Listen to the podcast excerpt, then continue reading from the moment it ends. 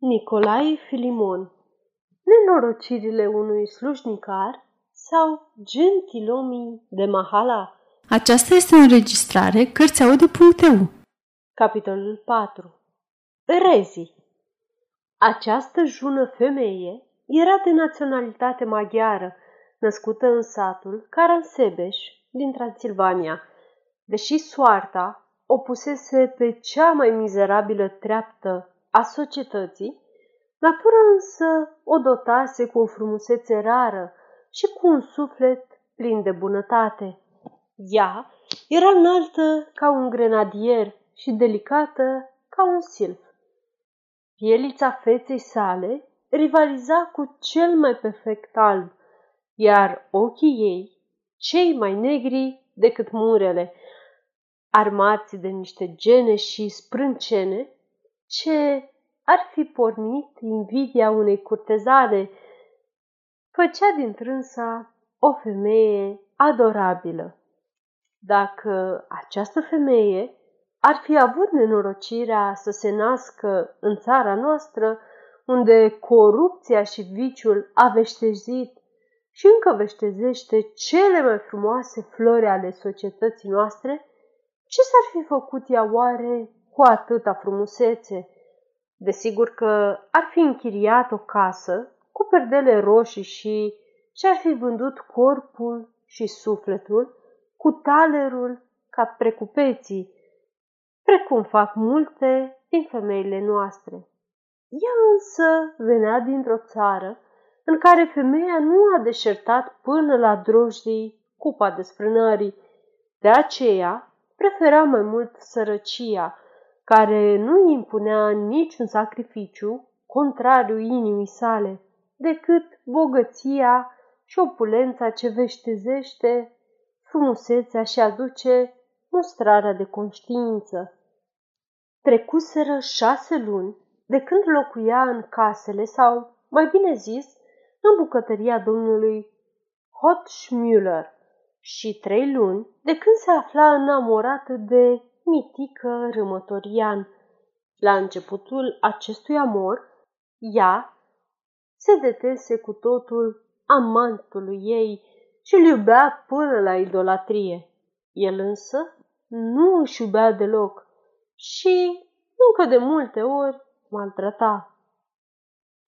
Juna maghiară, văzând că amantul ei nu o iubea și nu venea pe la dânsa decât numai când se afla fără mijloace de a curteni pe junele fete de la Madame V, văzând iarăși că din acest amor nu se folosea cu nimic, părăsi pe mitică rămătorian și se înamoră cu un june maghiar din ceata lui Bontilă. Și dacă ea mai primea încă pe slujnicarul nostru, o făcea numai cu speranța de a se răzbuna pentru tot ce suferise de la dânsul. Într-o zi, ședea la vorbă cu noul ei amant.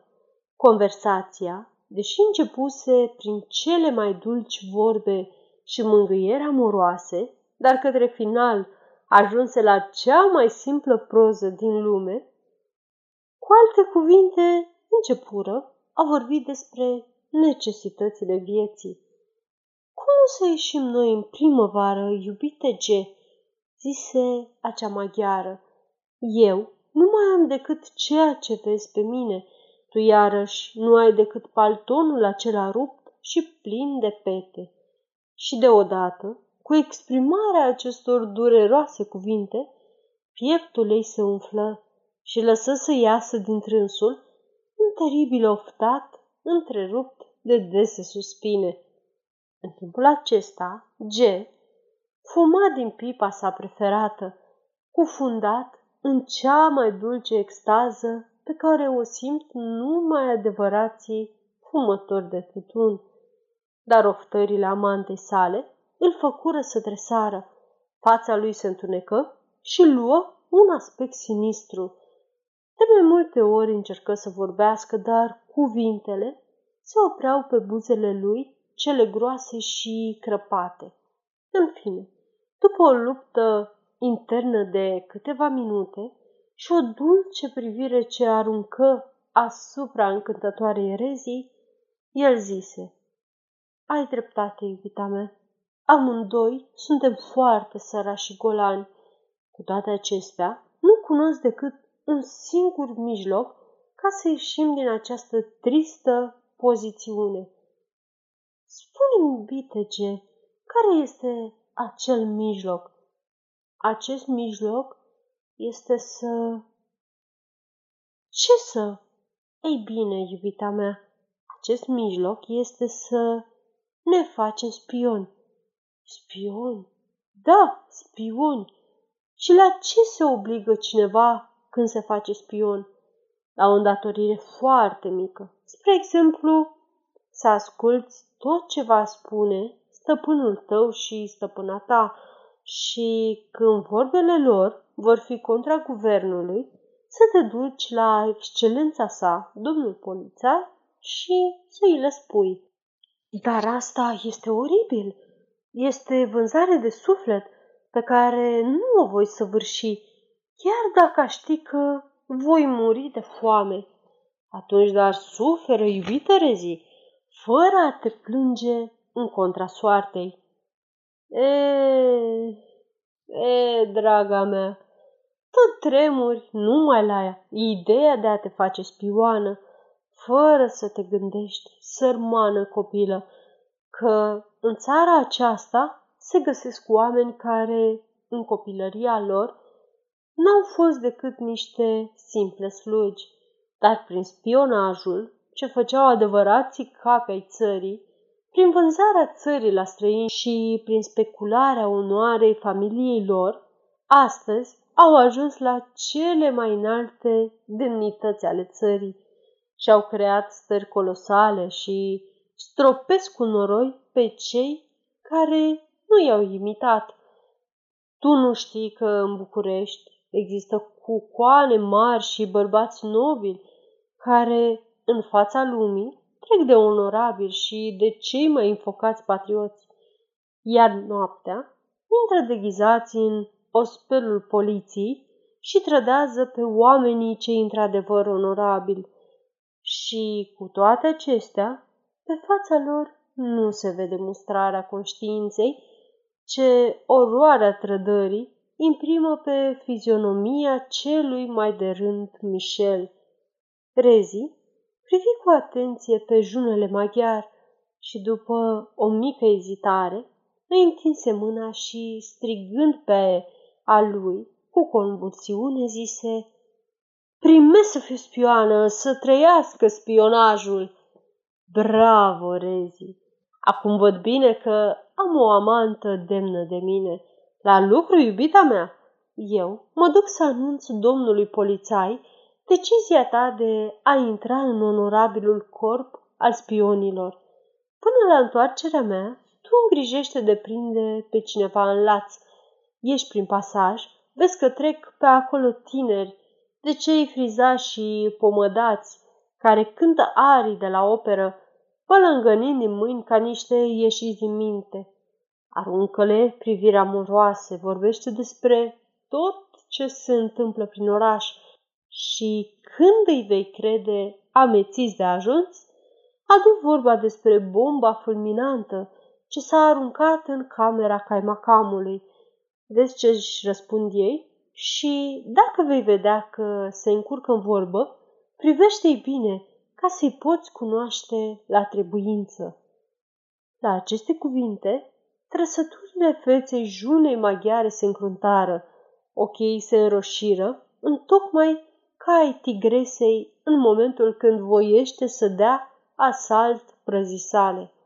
Ea se gândea în acele momente la mitică rămătorian, la torturile ce o făcuse el să sufere și la ocazia ce procura noua ei meserie de a se răzbuna pe el. Maghiarul privi cu mulțumire agitația amantei sale, apoi o părăsi plin de bucurie și se duse să anunțe poliției triumful său. Puțin după aceea, un zgomot ușurel se auzi la ușa dinspre pasaj. Rezi tresări și alergă să deschidă, iar după câteva momente se întoarse împreună cu mitică rămătorian, celebrul Don Juan al slujnicelor din pasaj. Ei șezură în pat și începură a vorbi de amor. Rezi însă era foarte picantă și provocatoare. Ei bine, mitică, zise ea, cu un aer în care se vedea până la evidență răzbunarea femeii amăgite. Ei bine, amorașul meu, sunt trei luni de când i promis o față de rochie și o pereche de cizmulițe de neamț și nu mi le-ai mai dat. Ce înseamnă asta? Nimic, iubita mea rezi, decât că nu m-am înlesnit. Nu te-ai înlesnit?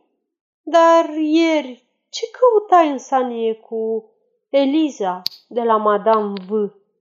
Eu? Cu Eliza? Da, mitică dragă, dumneata însuți și încă te prefăceai că nu mă vezi. Ai dreptate, Rezi. Sunt culpabil. Iartă-mă să te iert. Frumos lucru. Să te iert pe tine, care mă înșel de trei luni și tocmai când te-am prins asupra faptei, asta mi este cu neputință. Nu ți-e rușine să amăgești o femeie sărmană, care te-a iubit din toate puterile inimii sale. Pe mine, care ți-am spălat și ți-am călcat cămășile, ca să placi fetelor de pe la marșande, fără să-ți plătești cel puțin scrobeala? Piei de aici sau îți sar în cap și te jumulesc, nu tocmai ca pe o gâscă. În momentul când Rezi voia să pui în lucrare amenințările sale, ușa camerei se deschise și maghiarul G, cu mustățile sale unse, cu muc de lumânare și cu pălăria alea cosut, intră în cameră. Mai întâi se făcu o tăcere solemnă, întocmai ca la finalul actului al doilea de la Lucia. După aceea, maghiarul înaintă până lângă enamoratul nostru, îl fixă câtva timp și, încordându-și pumnul, îi zise Pe cine cauți aici, domnule?"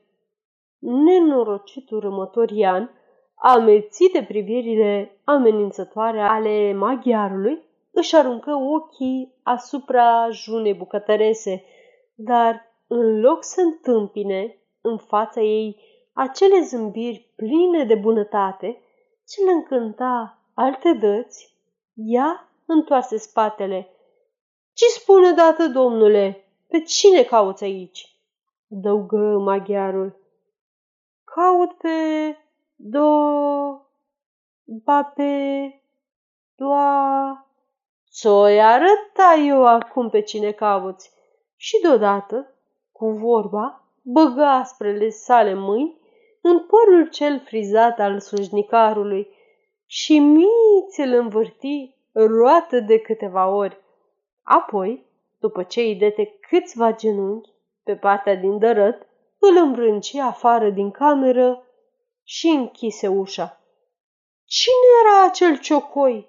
întrebă el pe Rezi și, ocupându-se cu cel mai mare sânge rece, a scoate de printre degete părul cel uns și parfumat al junelui. Este un calic, de aceea ce umblă prin pasaj, urlând ca nebunii. Și ce căuta aici? Ce fel mă mai întrebi? Dar de ce să nu te întreb? Dar bine, nu mi-ai zis tu să ies prin pasaj și să mă silesc a trage asupra amorul vagabonzilor? Da, da, nu mi-aduc aminte, ai dreptate. Și proasto, de ce nu mi-ai făcut vreun semn? Poate că bietul june scăpa cu tot părul pe cap. Bine ai făcut. Să se învețe minte că prea era obraznic. Ia spune ai aflat ceva de la dânsul? Rezi rămase un moment gânditoare. Apoi zise, da, este unul dintre cei care au aruncat bomba în casa caimacamului. Este el unul dintre aceia? Da, chiar dintre cei scelerați. Spune-mi, unde pot să-l găsesc la trebuință? Aci, la cafenea. Bucură, Terezi, norocirea noastră este făcută. Adio! El plecă.